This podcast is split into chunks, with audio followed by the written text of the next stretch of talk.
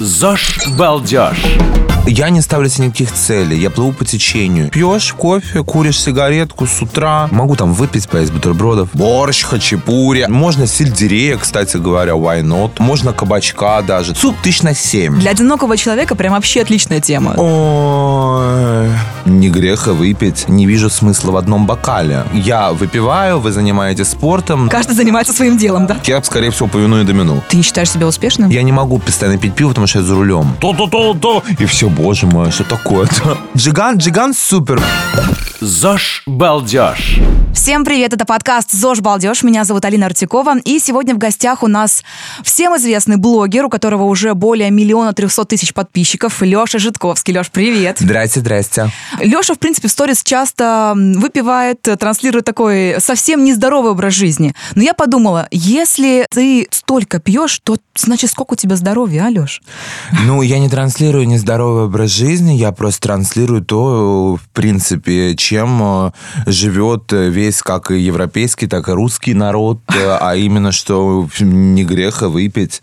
Просто я не считаю, что можно не только на выходных это делать, и не вижу смысла в одном бокале, а, вот, а прям транслировать и говорить, что пить это круто и классно, такого я не делаю. Каждый выбирает себе тот путь, который он, а, скажем так, выбирает. А я немножечко пошел не по той дорожке. Но ничего страшного в этом не вижу. Это молодость, а молодость, как известно, все простит. Я подумала, что классно будет сделать тему нашего подкаста сегодня ЗОЖ ***нешь. И мы поговорим как раз-таки из позиции вредных советов, которые, наверное, когда-то помнят, рубрика такая была. Кто не помнит, в общем, сейчас познакомитесь с таким форматом. Ты, в принципе, с детства всегда был на спорте. Тебя родители, особенно папа, который у тебя является даже мастером спорта, Да, а, он под дзюдо. отдавали постоянно в разные кружки.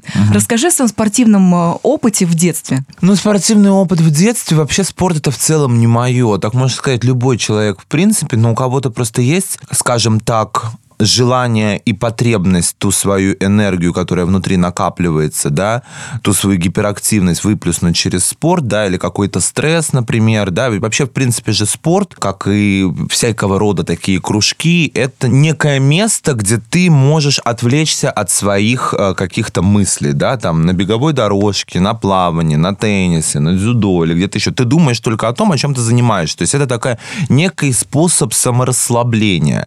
Вот. Э, Мне это саморасслабление не нужно, я не питаю э, желания заниматься всем этим. Не знаю, ну это не мое. Я человек, наверное, ленивый скорее, чем... Да, я ленивый человек, что уж говорить, что скрывать. Вот, поэтому я к этому всему не питаю никаких вот таких, э, знаешь, э, любовных чувств. Попробую. Но я искренне э, горжусь и поддерживаю тех людей, которые этим занимаются, особенно которые занимаются этим профессионально. Э, и те, кто занимается этим профессионально, не должны забывать о том, что все-таки я выпиваю, вы занимаетесь спортом, но... э, Каждый как- занимается своим делом, Как да? выпивка несет вред нашему здоровью, так и чрезмерная нагрузка в спорте несет точно такой же вред нашему здоровью. Да? Вот расскажи о своем опыте, как ты был травмирован, э, когда занимался картингом. Э, Я травмирован был, я перевернулся. Мне судили очень э, хорошую карьеру в плане вот именно э, гонок по бездорожью. У меня были баги. Ам, Это и- такие машинки, ребят. А, Это в каком классе ты занимался? Ой, я не помню, это был, наверное, в шестом. Ну вот, но я уже занимался по-взрослому. Меня допускали с, э, с уже с детьми такими, которым по 16, по 17, потому что есть э, такие молодежные всякие истории, а меня уже допускали к тем, которые взрослые, потому что я уверенно ездил. И было достаточно странно, когда я такой маленький стою, и все такие здоровые рядом со мной. Но потом я перевернулся, у меня загорелась машина, э, поскольку трасса достаточно большая, и куча всяких там и горок, и всяких э, препятствий, меня долго не могли понять, где я, потому что видят, что машины под номером 2 нету. А я сразу же сел, я почувствовал, что она разбалансированная, и я говорю тренеру, говорю, «Мне- я на этой машине не- ну, не хочу ехать, я прям чувствую, что она плохая. Я, ну, я, я в машине, ну, я и чувствую машину обычно, любую. Вот. И поэтому, в принципе, хорошо вожу. Он мне сказал, нет, езжай. Я поехал, а она у меня перевернулась, потому что было разбалансирован именно э, правая, вот, э, пра- правая ступица. Вот на колесе. И она делала разбалансировку всей машины в целом. Она неустойчивая была. Перевернулся, да. Машина, получается, ты под машиной прям лежал. Нет, я не под машиной, она же с крыши. Это баги-картинг. Это не картинги, которые как гоночные машинки маленькие. Это именно такие вот на э, бензине, на дизеле, такие, на соляре. Вот. э, они прям такие вот маленькие машинки с такими колесами. Ну, э, я перевернулся на крышу. Там каркас внутри, все понятно, но просто э, когда пошло задымление, я уже что-то испугался, потому что ты же переворачиваешься, ты висишь, получается, на э, ремне, и для того, чтобы тебе отстегнуться, тебе нужно каким-то образом найти какой-то упор, чтобы ремень, вот это натяжение снять и вытащить его из этой собачки. Вот. А мне некуда было это сделать, потому что машинка сама по себе маленькая, и я лежу головой как бы на каркасе, перевернутый, шлем упирается, голова непонятно это, мне никак ничего не сделать с этим. Я-то испугался, я плакал, и все, я больше не сел за этой машинки. Ну, он не травмирован был. Ну, то есть там руки, ноги, нет? Я был травмирован... Нет, я был травмирован морально, потому что... Ну, страх, конечно, там Одно задымление. дело, я попадал в аварии за рулем, но не по своей вине. А, Но одно дело, когда ты в безопасности себя чувствуешь, а другое дело, ты просто в куске железа на колесах. И это немножечко не, не, не мой way of life, скажем так. Вот. Но в целом мне это очень помогло водить машину, помогло развить реакцию, помогло... Помогло. Очень даже. А, дзюдо ты тоже занимался. Сколько по времени? Месяц. Я сказал папе, что это все. Нет. А что еще из единоборств было? Н- Ничего, только дзюдо. Э, Ну, я до сих пор помню какие-то там приемы, э, но тоже не мое совершенно. Это такая насильственная история. Она очень хорошо пригождается в жизни, но пригождается, на мой взгляд, только в том случае, если у тебя есть потребность, понимаешь, э, в этом. То есть, если ты какой-то такой человек, который любит вот все эти истории, знаешь, там, подраться, там, должен быть в тебе сидеть вот... э, Хулиган? одно дело для самообороны, да, мне просто, мне защищаться-то от чего, понимаешь? Ну- Я человек за дипломатию, я не люблю рукоприкладство. Ну, я тебя слышала фраза, что я был готов ему даже врезать. Ну, это понятно. Я могу, но если это прям совсем будет какой-то перебор, это я могу. Если меня вывести, конечно, я могу. И то Помогло я... ли тебе дзюдо в этом? Чувствовать себя так уверенно? Нет. Ну, я занимался всего месяц, и там были только азы. И я сказал папе о том, что, ты знаешь, э, я, конечно, понимаю, но нет, это не мое. Заниматься тем, что не мое, я не привык заниматься тем, что мне не нравится. Я никогда это не делаю. Ты как считаешь, вообще детей нужно отдавать э, в кружки насильственно, грубо говоря? Ну, то есть говорит там э, маленький Леша, маленькая Настя, ты идешь там на танцы, ты идешь на дзюдо. Заставлять детей нужно? Это сложный вопрос, потому что у этих кружков могут быть разные цели. Например, а, нераскрытые потенциалы родителей, которые пытаются раскрыть потенциал этот нераскрытый через своих детей, да? Это уже форма эгоизма. А, В таком случае нет. Или, например, занять чем-то ребенка, дабы он э, не снаркоманился Да. или не спился. А, Если есть такие переживания, Понимаешь, человека нельзя заставить. Если он не хочет, он этого не будет делать. Можно заставить маменькиного там сынка вот ходить, который бесхребетный. Это можно. И вот они всю жизнь, им не нравится, они занимаются не тем, чем они хотят, они идут на врачей, они идут, э, понимаешь, куда угодно и э, не чувствуют себя нужными, потому что им это неинтересно, и так сказала мама с папой, поэтому я так делаю. У меня были такие случаи в школе, я помню таких детей. По итогу ничего путного из них не выросло. Да, они хорошие люди, но хороший человек – это не профессия, понимаешь? Поэтому если не хочет, не надо.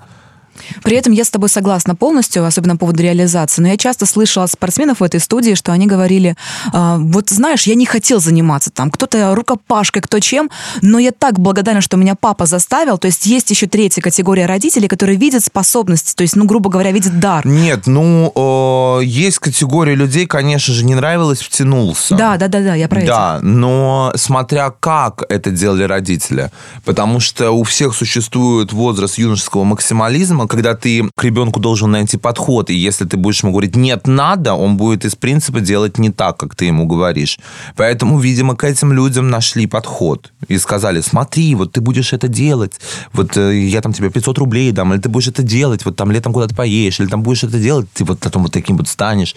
Ну, как-то, видимо, более лояльно нашли подход, скажем так. И объясняли причину, почему нужно, да? Да.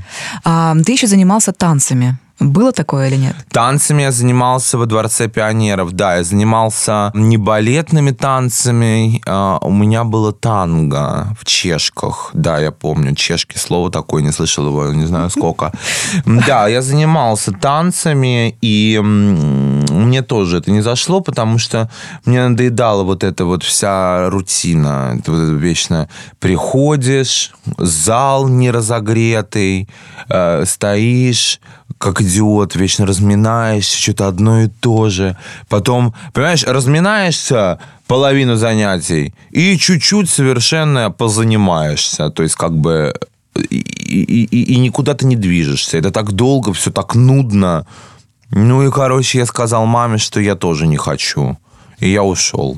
А как же эти фразы от танцоров, которые говорят, «А вот закончилось у нас занятие, мы сразу же такие все на, на эндорфинах? Слушай, ну танцоры, если ты говоришь про профессиональных танцоров, это на самом деле огромный труд, потому что профессиональный танцор не может позволить себе быть полным, профессиональный танцор не может себе позволить есть то, что он хочет. Профессиональный танцор не может быть, не может себе принадлежать, потому что он постоянно находится. Это как армия. Это ты, у тебя все четко. Ты приходишь, ты разогреваешься, ты отрабатываешь. И заново.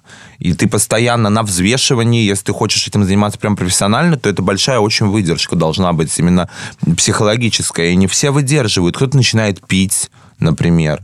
Да, да, знаю таких танцоров. Да, я тоже знаю таких людей. И как бы да. Но я больше говорю про тех, кто занимается даже просто танцами, потому что они все говорят, я вот иду на танцы, потому что после этого чувствую себя счастливой. А, ты чувствовал еще счастье после занятий или такого не было? Нет. Настроение не улучшалось, да, это да, нет. не срабатывало? Меня вечно забирала няня с каким-то непонятным компотом. Я скорее чувствовал разочарование в жизни, чем счастье, знаешь. Вот, поэтому нет, у меня такого не было. Счастья от танцев, да нет. Я могу потанцевать и так, что мне. Как умею, так и танцую. Как да. умею, так и танцую, да. Ты был э, довольно полный, ты сам об этом часто говоришь, что был лишний вес. Угу. Первый раз, первая диета, э, как же ты сбросил? А я перестал просто есть кофе, сигареты. Но это Рассказывай плохо. про свою самую ужасную ну, диету. Э, это кофе, сигареты, перестаешь есть, а тебе не хочется в целом есть. Ты просто пьешь кофе, куришь сигаретку с утра, захотел еще, еще попил кофе, покурил сигаретку. И так э, достаточно... Я так скинул э, килограмм, мне кажется, не помню. Наверное, килограмм 17 я скинул за первые два месяца, наверное. Ну да. А потом я перешел на другую, потому что мне плохо себя стало чувствовать от этого всего. Да, я ребята, рубрика на, на «Вредные советы». Да, и я перешел на единоразовую, на единоразовое питание. То есть я ем все, что я хочу, но один раз в день. Я ел, то есть там, предположим, в 3-4 часа дня у меня был борщ, хачапури, оливье, все вот это вот, все, что мне хотелось, суши, стол был накрыт на одного, такое ощущение, что на компанию. Я все это сжирал и больше целый день ничего не ел. Вот, и я на этом тоже достаточно нормально похудел. Вот эта диета, она более щадящая, и ты не особо чувствуешь себя голодным голодным в целом. Ты поел все, что ты захотел, ты утолил все свои желания, ну, все. Что бы случилось с твоим организмом после кофейно-сигаретной диеты? Ой, что могу тебе сказать? Случилось что? Я просто плохо стал себя чувствовать. Выпадали волосы, потом прекратилось это, слава богу, но восстановление было достаточно долго. А желудок? А желудок нормально все. У меня я недавно проверялся полгода назад, и мне сказали, что у вас все отлично. Угу. И когда ты уже скинул последний раз по едино... Как ты назвал эту диету? Э, Единоразовое питание. Единоразовое питание. Да. После этого ты набирал вес или нет? После этого... Ну, я сейчас набрал 6 килограмм, а, но мне не проблема их скинуть. Я такой человек, знаешь, я начинаю набирать, набирать, набирать, потом я могу очень спокойно это просто сказать себе, ой, ужас, и скинуть. Как? Вот. Сейчас все спрашивают, как же? А, ну, как-нибудь из э, вышеперечисленного. Ты по-прежнему практикуешь такое? Ну, я могу, да. Но а что, если мне нужно быстро? Мне не проблема это сделать. Мне все равно как-то. Не знаю. Очень много поклонников постоянно твоей готовки. Какие-то рецепты. У нас здесь тоже есть рубрика, называется она ПП пожрем. Я прошу поделиться со слушателями с твоим самым полезным рецептом. Ну, я люблю есть э, Мы знаем. неполезные рецепты. Мне не нравится совершенно вся вот эта вот полезность. Ну как же салаты твои, они... Нет, салаты понятно, но они не полезные. Но я люблю салат, если из овощных, из такого из полезного. Я очень люблю овощной салат. Это огурцы, помидоры, редис, кинза обязательно. Все это э, заливается лимонным соком по вкусу или же уксусом. Но лимонным соком вкуснее. Цедра лимона туда же для свежести. Соль, сахар. Но это тоже, понимаешь, соль, сахар, уже все как бы, уже не ПП. Вот, такой салат я люблю. Лук обязательно ялтинский, я просто режу. И у меня все всегда с луком. Я люблю лук, я без лука ничего не ем. Мне не нравится. Что-то с морепродуктами. С морепродуктами, если они хорошие, то с ними ничего особо делать не надо. Я люблю свежего гребешка в створках, постоянно ем в- у вас тут в ресторанах. Вот. Э, Я люблю э, креветки, люблю тигровые, черные. Я их просто очищаю от кишечного тракта. Вот, от кишечной, от кише- кишечник вычищаешь, им, нельзя забывать, он находится посередине спинки. Нужно сделать разрез от хвостика до начала головы и вытащить оттуда именно вот этот кишечный тракт. А если готовить с ним, то креветки будут хрустеть на зубах, а вы, получается, будете есть креветочное говно с самой креветкой. Но это как-то странно с учетом того, что креветка – это падальщик все-таки, и они едят всякую такую гадость полную. Ты же знаешь, да, что многие думают, что это икра попалась, когда так хрустит. М, икорка Да внутри. какая, господи, прости, икра у них находится где ножки. А Так, э, так э, креветка это морской таракан э, в целом. Это считай таракана, ешь только морского. Они э, выполняют функцию очистки океана. Вот, поэтому э, с креветками что я делаю? Я просто их беру и жарю с петрушкой и с чесноком. Это самое мое такое любимое. Это самое простое, самое ненавязчивое и самое любимое. Вот. И еще какой-то суп. Поделись каким-то рецептом супа. Креветочный суп я люблю. Ты берешь форель или лосось, э, на бульоне форелевом или лососевом, туда нарезаешь морковку, маленькие креветки. А Мне нравятся, как я их называю, бичевские креветки, которые самые дешевые. Это не крупные такие. что- королевские. да, не королевские, королевские сухие, тигровые супер. Это, это разные немножко. А Вот, а мне нравятся бичевские, которые обычно, знаешь, там самые маленькие, они всегда с икрой. Которые я еще на пляжах в Анапе продаются. ну вот вот да, вот такие вот маленькие прям совсем, они всегда сочные, их не переваришь особо. И эм, на этом а, бульоне добавляешь туда морковь, картофель, эти креветки, эм, можно сельдерея, кстати говоря, why not, А, можно кабачка даже, или цукини, я люблю добавлять в супы всякие такие истории. Короче, всего, что пожелаешь нужным овощного, добавляй. Такая водяная пицца получается. Фу, зачем так сказала? Я об этом никогда не задумывался, тварь какая. Слушай, ну если ты добавишь туда, можно же еще сделать отдельно с чесноком и с петрушкой томатный соус, как для пасты, и разбавить этим этот суп. Получится водяная пицца. Это получится полубуябес такой. А вот, буябес я люблю, кстати говоря, суп томатный с морепродуктами. Делись рецептом своим. А, ой, слушай, э, ты просто на томатной основе все то же самое добавляешь, э, э, тот же самый бульон рыбный, креветки, мидии. Вообще, на самом деле, это очень дорогой суп. Он получается реально дорого его делать. Ну, как бы суп тысяч на семь. Ну, как бы такой вот, понимаешь, делать смысла особого нету. Я его делаю очень редко, потому что мне просто впадлу я могу поесть его в ресторане. Ну, смысл? Я, я, я очень редко ем дома. Вот. Если какой-то прям у меня приезжают гости или что-то, я могу его сделать, потратить эти деньги. Я люблю вообще тратить деньги в целом на, ну, не на еду, на себя. Вот, на еду я не люблю, потому что я начинаю сразу же, так, здесь 7 тысяч, там что-то там, понимаешь? всё равно уйдет. Все все равно уйдет через фаянсового друга. Смысл это делать. Поэтому это получается дорогой рецепт и в жопу его. Но в целом можно на рыбном бульоне с э, помидорами, с креветками, с э, мидиями. Э, не забыть обязательно добавить туда лучок, я люблю, да, Э, чесночок можно. Э, В суп чеснок это странно, но он дает приятный такой, приятный вкус дает. Вообще не знаю, на самом деле, в суп чеснок это странно? Или тебе это не кажется странным? Смотри, ну едят же борщ с чесноком. Да, не кидают чеснок в борщ, но все равно же присутствует, все равно во рту все смешивается. Тогда да, это я кидаю нормально. иногда прям вовнутрь и не понимаю, это нормально. Я сейчас просто задумался, пока с тобой разговаривал, никогда об этом не задумывал. Только сейчас задумался о том, что вообще чеснок в супе это нормально, это как бы адекватная ситуация Ну, жизни. смотри, или для одинокого странно? человека прям вообще отличная тема. Ты Ну, делаешь все, что ты хочешь. Ну да, согласен. Ну, в общем, короче, из всех супов, если вы хотите кого-то удивить, то буябес, он супер. И чесночка точно удивите. Да, много разных рецептов, и что самое удивительное, он считался похлебкой для бедных изначально-то. Это да. Да, похлебка 7 для бедных. да. Нет, это за границей, за А. буграми. А, Он считался похлебкой для бедных, потому что они делали этот суп из всего того, что они наловили в море. То есть они вот э, взяли и накидали туда. И потом какой-то получился один вот такой вот, знаешь, самый ходовой. И все стали готовить по этому рецепту. А в целом это вообще была похлебка для бедных. Ну, в нашем случае мы не, не на море живем, поэтому для, в нашем случае это как бы для богатых. Но в целом, да. Это была рубрика «ПП пожрем». Вот такая она в этот раз. ПП пожрем. Леш, и, конечно же, я не могу не спросить э, про то, как ты ухаживаешь за своим лицом, потому что что-что, но кожа у тебя очень здоровая, и очень много девушек следят именно за тобой в попытке также за собой ухаживать и привести свою кожу тоже в такой порядок. Слушай, у меня сделан же был нос м, в Да, феврале. я про саму кожу говорю, как ты Меня- ухаживаешь. Да, поэтому сейчас я ничего не делаю. Потому что нельзя. Потому что нужно вот год ничего не делать. Я в безумном ужасе, потому что для меня это неприемлемо вообще. То есть э, моя стандартная классическая жизнь это как минимум три раза поход к косметологу. Чистки ам, механические, чистки вакуумные, различные, ультразвуковые мне нравятся чистки.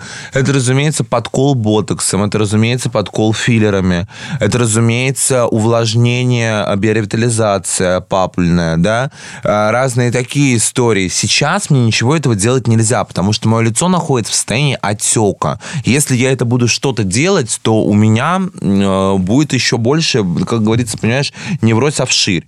Вот, э, поэтому я ничего не делаю, я прямо уже чувствую, как мне прям плохо. Я прям, вот знаешь, как люди вот не занимаются, когда спортом, они чувствуют себя плохо, потому что у них тело требует. А я вот, когда не хожу к косметологу, мне тоже становится так же плохо, поэтому отдаленно я их понимаю, что они имеют в виду. Мне прям, я прям чувствую, что у меня грязное лицо. Хотя оно на самом деле это нормальное, совершенное. Мне подруги говорят, ты несешь чушь.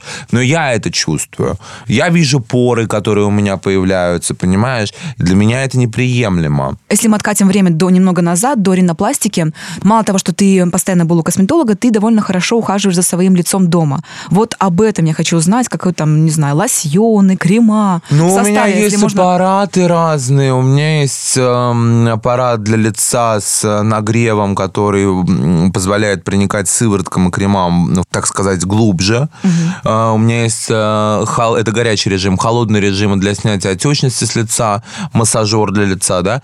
У меня есть что-то еще, у меня есть. А, у меня есть э, ультразвуковой очиститель для лица, крема и лосьоны, и все вот это тоже, разумеется, у меня куча этого всего. Малышева Елена, например, которая жить здорово, она говорит, что должна быть мочевина обязательно в креме. В моем креме мочевины нету.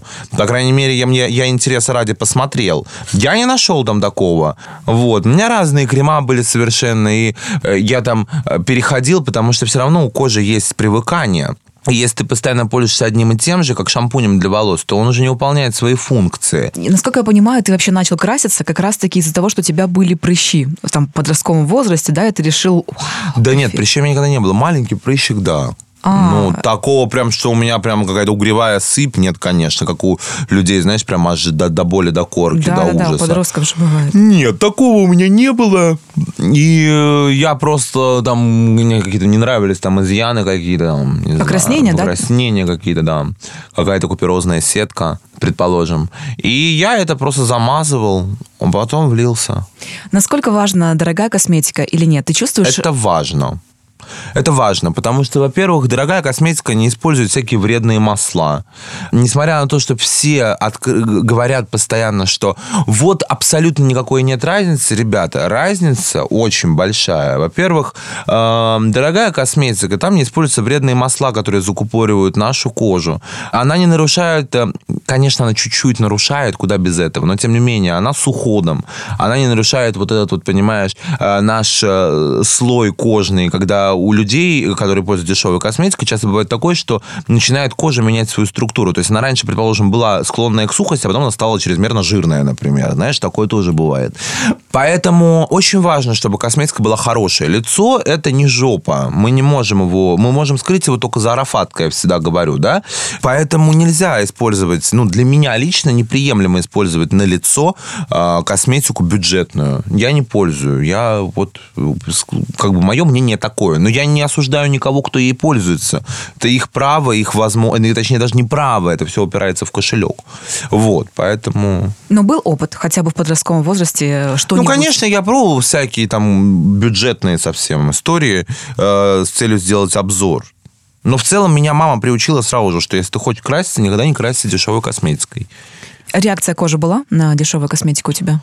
Нет, я же недолго ей пользовался. Угу. Я чисто так. Не-не-не, я не, ну, я не против этого. Но себе лично я, э, как говорится, я себя слишком люблю. То есть кто-то, понимаешь, кто-то на косметику не потратит, потратит, например, на еду, а я потрачу на косметику. Но и на, на еду.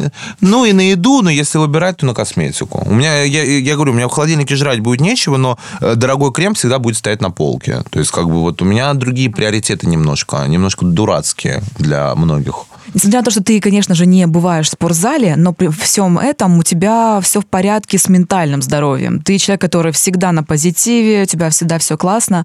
Как ты считаешь, э, в принципе, насколько важно ментальное здоровье для человека?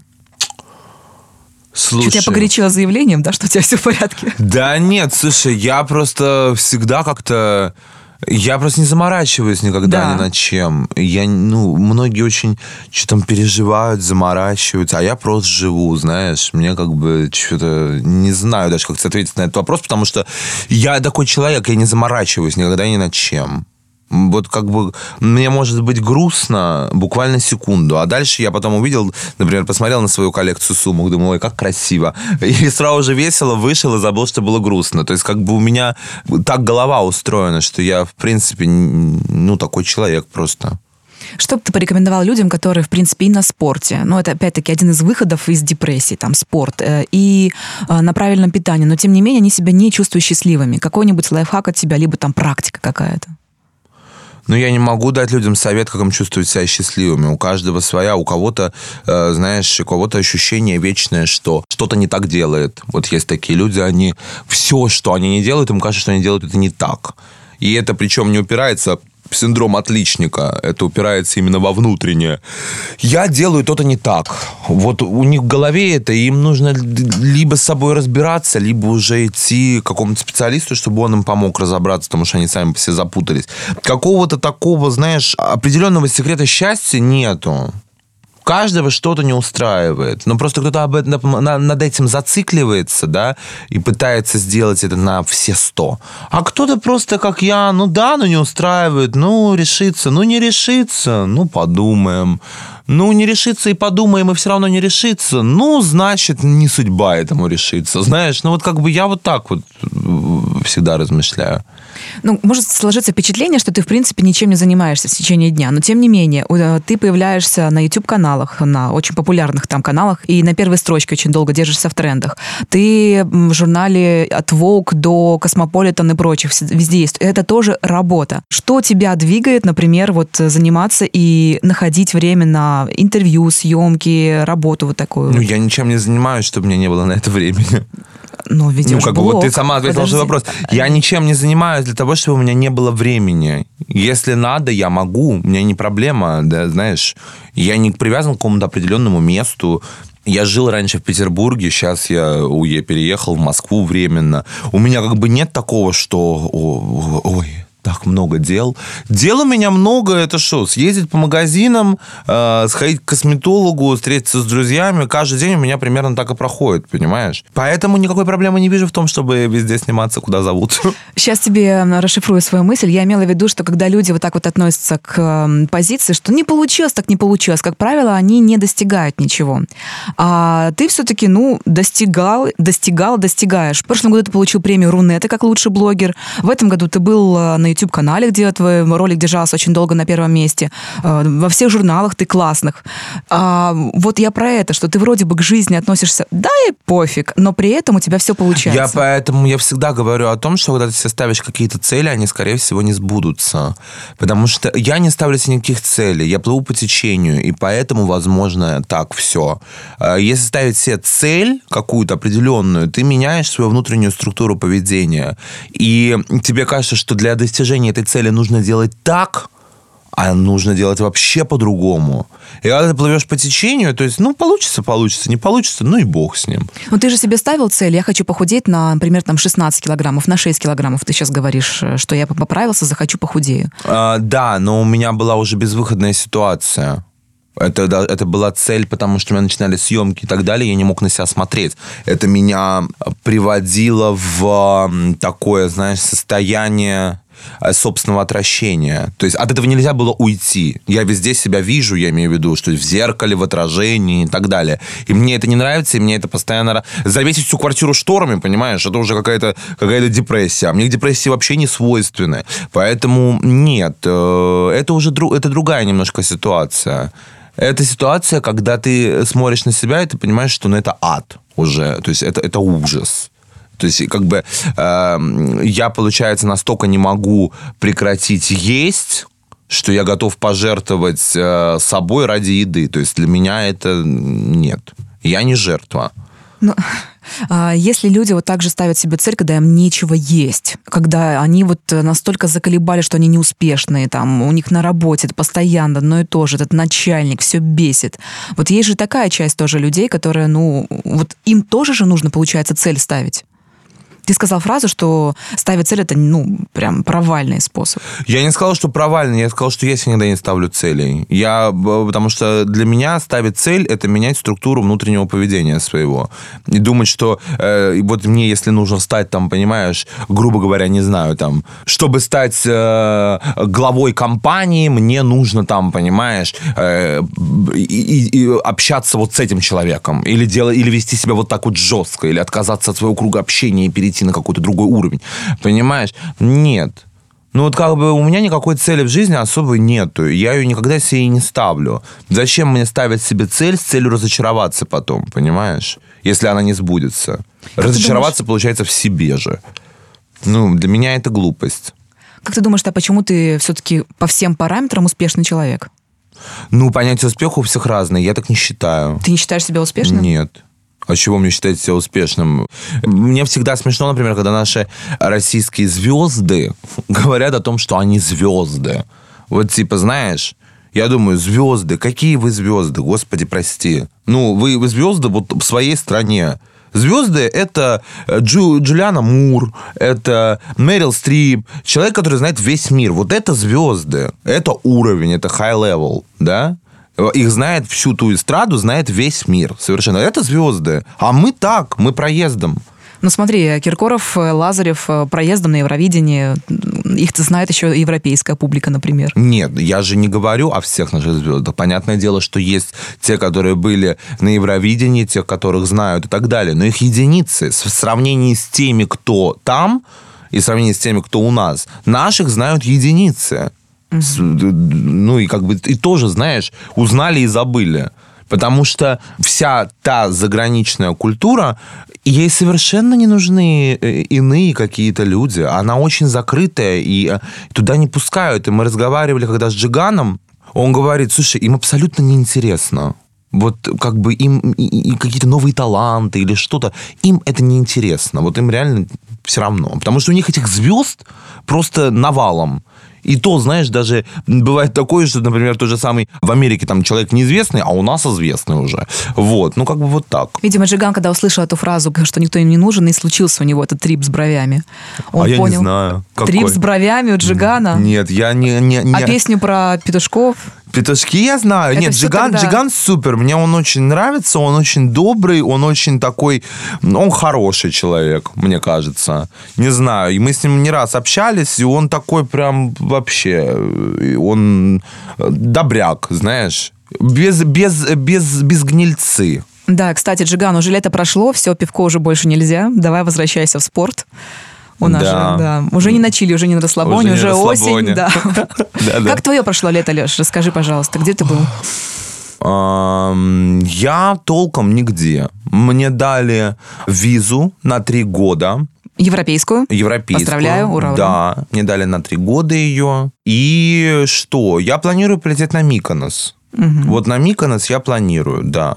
Какие-то бассейны, тусовки, концерты на крыше. Что успел посмотреть этим летом? Я был на мероприятии «Адвок», где были все, кто, возможно, Диана Арбенина, э, много, короче, кого было. Вот таких э, из талантливых, я имею в виду. На Эсквайре был классный был концерт у них. э, Был на Воге, на премии Гламура. Много, на самом деле, я был где летом. На шашлычках-то был, Леш? Так а что у меня в загородный дом же в Питере, там постоянные шашлычки. Загородный дом удобно, что он в черте города, но как будто бы за городом. Там все в лесах, и как бы такое ощущение, что ты уже как бы и не в городе, а ты в городе. Поэтому там на шашлычках мы постоянно какие-то устраиваем барбекю, тыры-пыры, креветки. Тебя можно вообще возле мангала увидеть, чтобы ты такой стоял, шампура вертел? Нет, я не из этих. Я не люблю, когда одежда воняет. Потом все воняет этой гарью. Нет, меня нельзя. Кто-то, пожалуйста, я могу привезти, все накрыть, но только не это. Нет, увольте меня. М-м. Почему из всех напитков ты э, больше всего лоялен к пиву? Это по вкусу или ты, может быть, когда-то для себя выбрал, что оно менее калорийно, чем все остальные напитки? Пиво, мне кажется, очень калорийный Нет, напиток. самый низкокалорийный напиток это именно пиво. Я тебе больше скажу, когда я поняла, что будет с тобой разговор, я нашла, что в свое время монахи держали пивную диету. То есть ты у нас такой монах, который вообще в теме всего этого. Там они даже нашли в свое время какие-то а, полезные микроэлементы в пиве, и поэтому они спокойно могли две недели жить только на пивасе. Слушай, я так не пробовал, но вот из... э, м, это рубрика «Вредные советы». Да. Кстати говоря, стоит попробовать. Но я не могу постоянно пить пиво, потому что я за рулем. Эх. Водителя у меня нету, в Москве, по крайней мере. Ну да и ладно. Слушай, не знаю, пиво я люблю в любом виде, потому что у меня не вызывает отвращения оно. Я могу его пить хоть каждый день. Оно везде подходит. Это, пиво это как кола. Знаешь, такая универсальность полная. У меня есть два напитка. Кола и пиво. И вот я их миксую в зависимости от того, за рулем я или нет. Он подходит ко всему. Потому что белое вино, например, ну, к мясу белое вино для меня странно. Для меня больше к мясу красное вино. Вот белое вино для меня к морепродуктам. А пиво везде. И к мясу, и к морепродуктам, и к чему угодно. На- Универсальный напиток. Леш, у нас есть рубрика, называется она «Вредный выбор». Вредный выбор.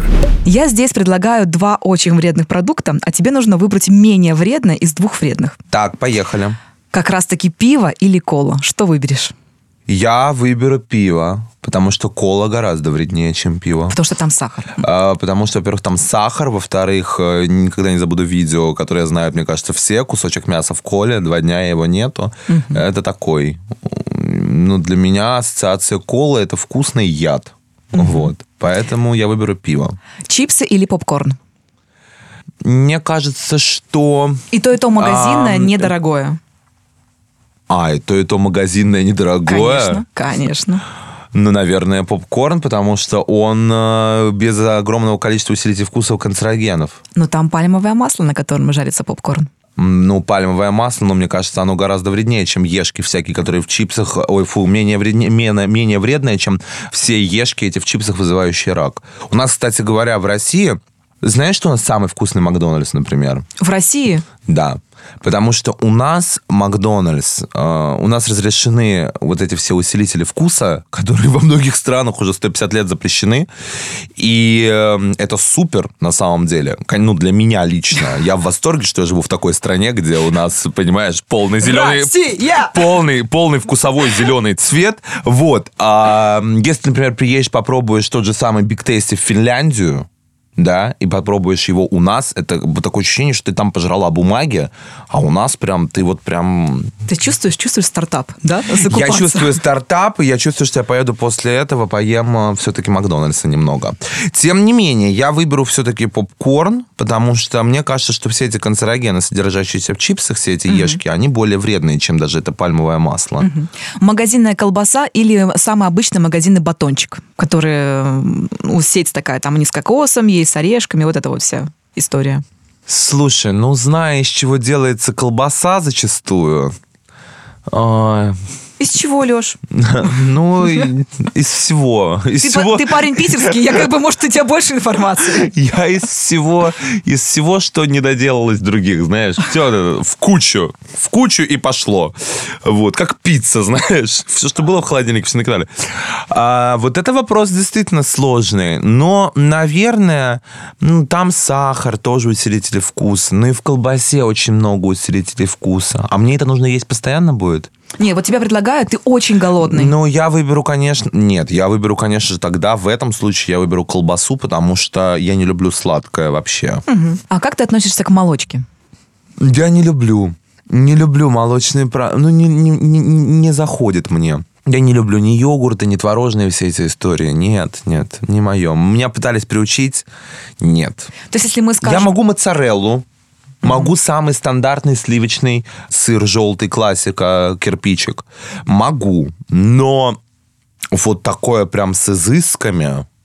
Нет, я не могу. Вот плесень там всякая, там, не знаю, всякие там э, натуральные молочные, знаешь, эти йогурты по 250 рублей, которые в банках стеклянных. Типа, Вот для- хотела тебя предложить выбрать что-нибудь такое, нет? у меня это дома было, но этого больше нету.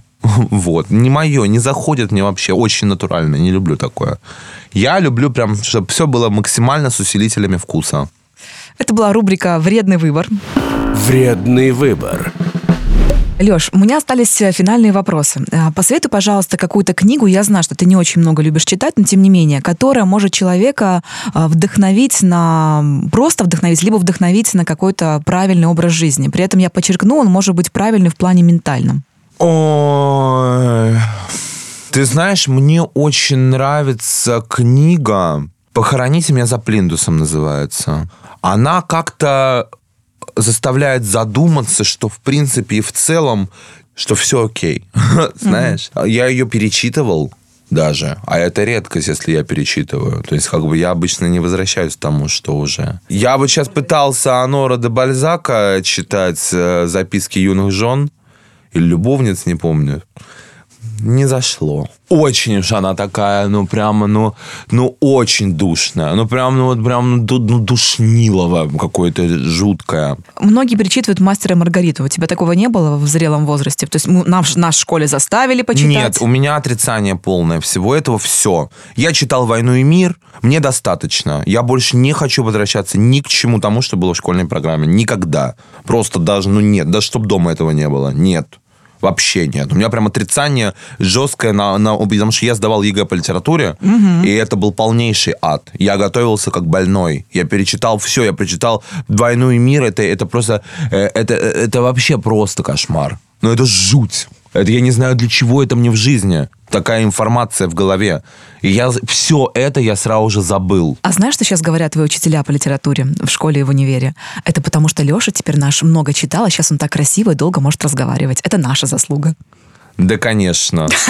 Это заслуга моей мамы, которая учительница русского языка и литературы по образованию. Вот ей заслуга и знает в совершенстве французский. Это ее. Вот она, это, это ее воспитание. Они вообще сюда ни- никаким образом не... Даже рядом. Нет. Это издевательство. А Ужасное издевательство – это абьюзинг литературный для меня, потому что «Война и мир» – это ужас. У меня другого слова даже нет. Я сейчас вспоминаю, у меня даже, знаешь, я на грани истерики. Я думаю, какой же идиотизм.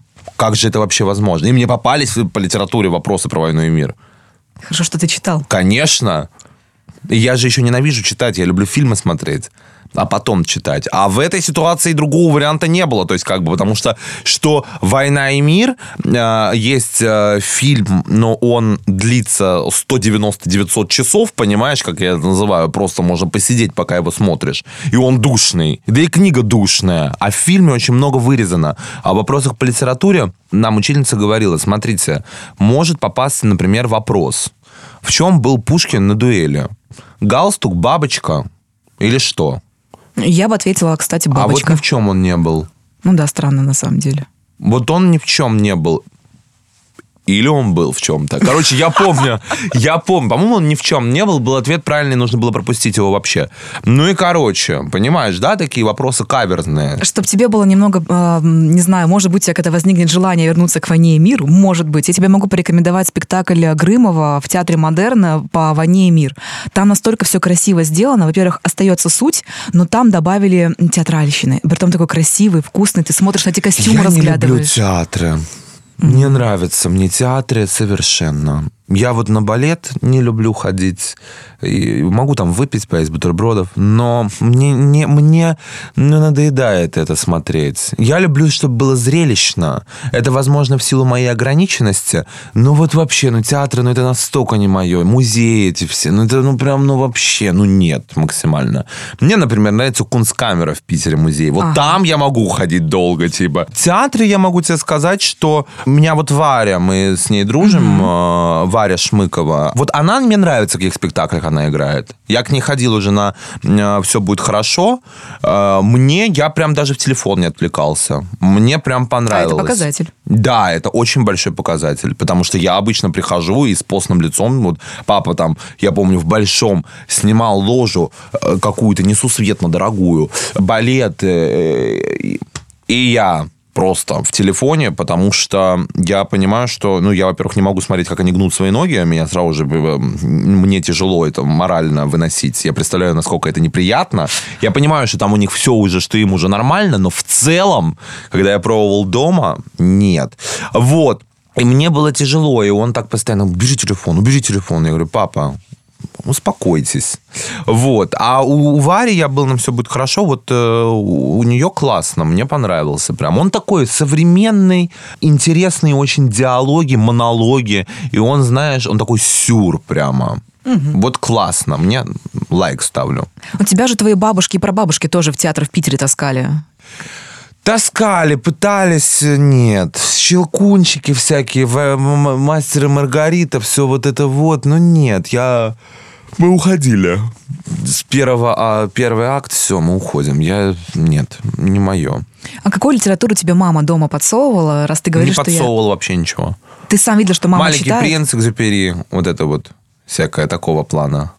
Но ты говоришь, я благодарен маме только из-за того, что... А, а, ты имеешь в виду Да. это? Нет, ну мы же с ней уч- уч- уроки делали вместе. Она там всегда там что-то сидела, там тут не это, там не то.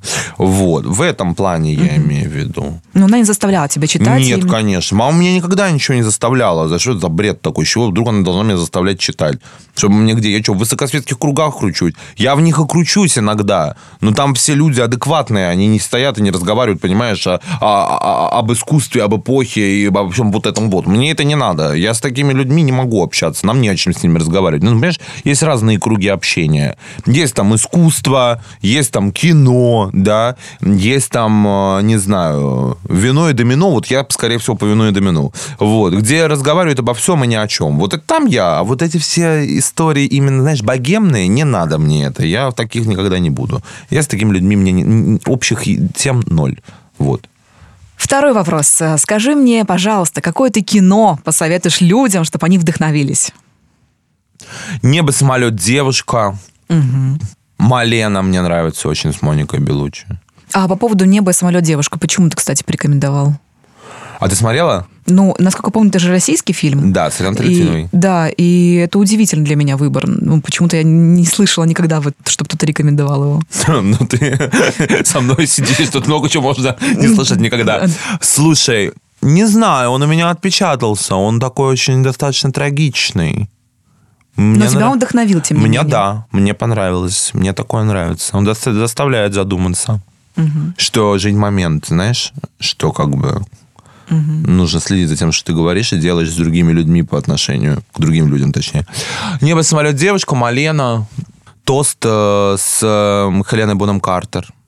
Так, записываем, тоже смотрим. Классный, очень. В двух словах, о чем там? О взаимоотношениях между мачехой и эм, сыном.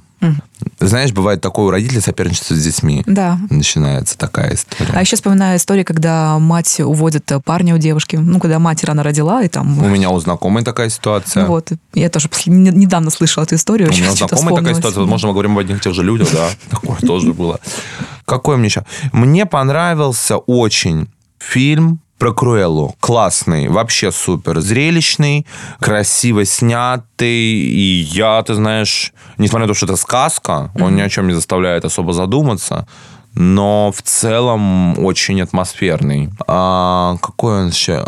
Сериал, и все-таки я люблю, мой любимый российский. На телеканале «Россия-1» выходит он, или на а? На телеканале «Россия-1» выходит или на каком? Не на каком-нибудь в стиле, там, я не знаю. Нет, на каком-нибудь в стиле... Это первоканальщина. Так. Я его там увидел. Господи, я пересматривал его два раза. Каждый раз плачу на тех же моментах, все переживаю, все это самое. Реально, прям сериал, вот мой любимый из российских, это «И все-таки я люблю». Там все так, знаешь, все так снято трагично. Там просто трагедия с самого и ты начала. для вдохновения советуешь, ну, да, этот сериал?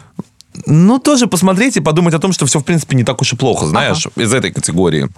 Ой, ты знаешь, какой еще фильм необычный? Ну, я не знаю, насколько его можно рекомендовать. Он называется «Цыпочки», угу. но не который комедия. Там нужно набирать «Цыпочки» про женщину-проститутку угу. и ребенка. Он такой странный. Я на всю жизнь запомнил его. Он прямо очень странный. А наших чик ты смотрел, конечно же, учитывая, да, что конечно. ты дружишь с девочками. Мы с Ирой да. Горбачевой обсуждали их как раз вот на Воге. Мне понравился. Я говорю, будет продолжение? Она говорит, посмотрим. Mm-hmm. Но она не исключает того, что продолжение будет. Очень много фанатов этого фильма, даже знаю людей, которые поехали по местам при чтобы побывать в тех самых магазинах, где были героини, и походить по тем местам. Настолько впечатлил этот фильм, вот просто, ребят. Блин, а как же называется сериал, который «Моя маленькая принцесса»? Да, называется он «Моя маленькая принцесса» 2011 года. Это про соперничество как раз-таки э, матери с дочкой. Угу. И, кстати, вот этот фильм нужно посмотреть именно и женщинам-матерям, которые уже как бы... Вот, вот он может им э, что-то изменить в их мышлении, как раз-таки на ту тему, которую мы разговаривали, на тему применения э, эмоционального насилия над ребенком в плане то, что вот это тебе надо. Вот это вот именно фильм очень хорошо и раскрывает, что ребенку насколько не хочется заниматься тем, чем его заставляет мать, и о всех э, вот этих перипетиях. В твоей жизни очень много музыки. Ты и диджей Злободевка. Мог бы ты порекомендовать несколько композиций, песен, треков, которые тебя всегда поднимают настроение? Ну, у меня поднимает мне настроение песни грустные. Я слушаю классику угу. всякую такую. Ну, например, Александра Сафина я люблю. Угу. Это из клона всякие сериал, из сериала «Клон» э, песни. Дейк исполнитель мне нравится. Из Какой таких... Трек? Internal Disaster. Генделя, думаю, не буду. А, что? Ну, это, это класс, классично слишком. Вот. А наши, которые современные рэперы, попсовики, что-нибудь слушаешь? Мне нравится «Сквозь баб» он такой, как бы, там нет никакого смысла в песнях, но тем не менее э, классный бит и классно все это сочетается, он классный. Мы с ним знакомились и знакомы, э, обсуждали все это. Он, да, мне нравится, он как новый исполнитель. Э, кто еще мне нравится из новых исполнителей? Джарахов и его песня, которая стала мемом. Джарахов? Ну да. Я в моменте? Ну, конечно. Можно сказать, главный хит лета этого. Ну да, можно тоже. У него, по-моему, только одна песня, да? Да нет, уже вышла тоже у него новенький. Пока свеженький. не слышал. Да, я в моменте тоже классная. Она такая... Она так легкая. Легкая. Не, не, не знаешь, не, не заставляет впадать в какую-то... Э, там, знаешь, там какие-то вот именно чувства. Она такая летняя, классная, прикольная песня, да. Что с тобой происходит, когда у тебя в машине звучит Бабкина, Ротару, вот эта вот вся армия? А я люблю, я люблю Майю Кристалинскую, Анну Герман, я люблю... Не, к Анне Герман у меня вообще вопросов нет. Я вот спрашиваю, вот э, такая вот русская народная песня, которая там появилась э, уже в 2000-х. Ну, а я на этой музыке воспитывался.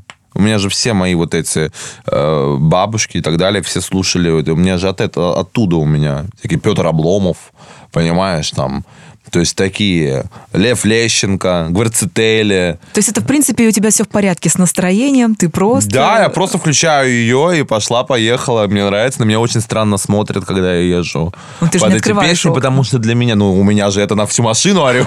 Смысл мне слушать это чуть-чуть. У меня всегда на полную мощность, я еду как бы. И начинаю виражировать. Притом все понимают, да, что у Леши симпатичная машина, сидит молодой симпатичный парень, и тут э, орет э, что-то очень такое олдскульное из этой машины. Да, особенно когда классика начинает орать, конечно, люди... Это обычно в сериалах так маньяки едут. Да, да, да, да, да, звучит классика. Да, с трупом в багажнике. Да. М, Ну, да, удивляются, конечно. Иногда даже оборачиваются, потому что непонятно, там, какой-то бах, там, знаешь, то-то-то-то, и все, боже мой, что такое-то? Вот. Это был Леша Житковский, человек, который вроде бы ведет не совсем здоровый образ жизни, но при этом, ну, очень здоров, согласитесь. Спасибо. Подписывайтесь на подкаст «ЗОЖ Балдеж», чтобы знакомиться с еще большим количеством классных, интересных гостей. Меня зовут Алина Артикова. Всем пока. И помните, что ЗОЖ Балдеж, если знать с кем и как. Все, Всё. мы закончили. Спасибо. Супер. Так, что у нас тут? 15-21, твою мать. ЗОЖ Балдеж.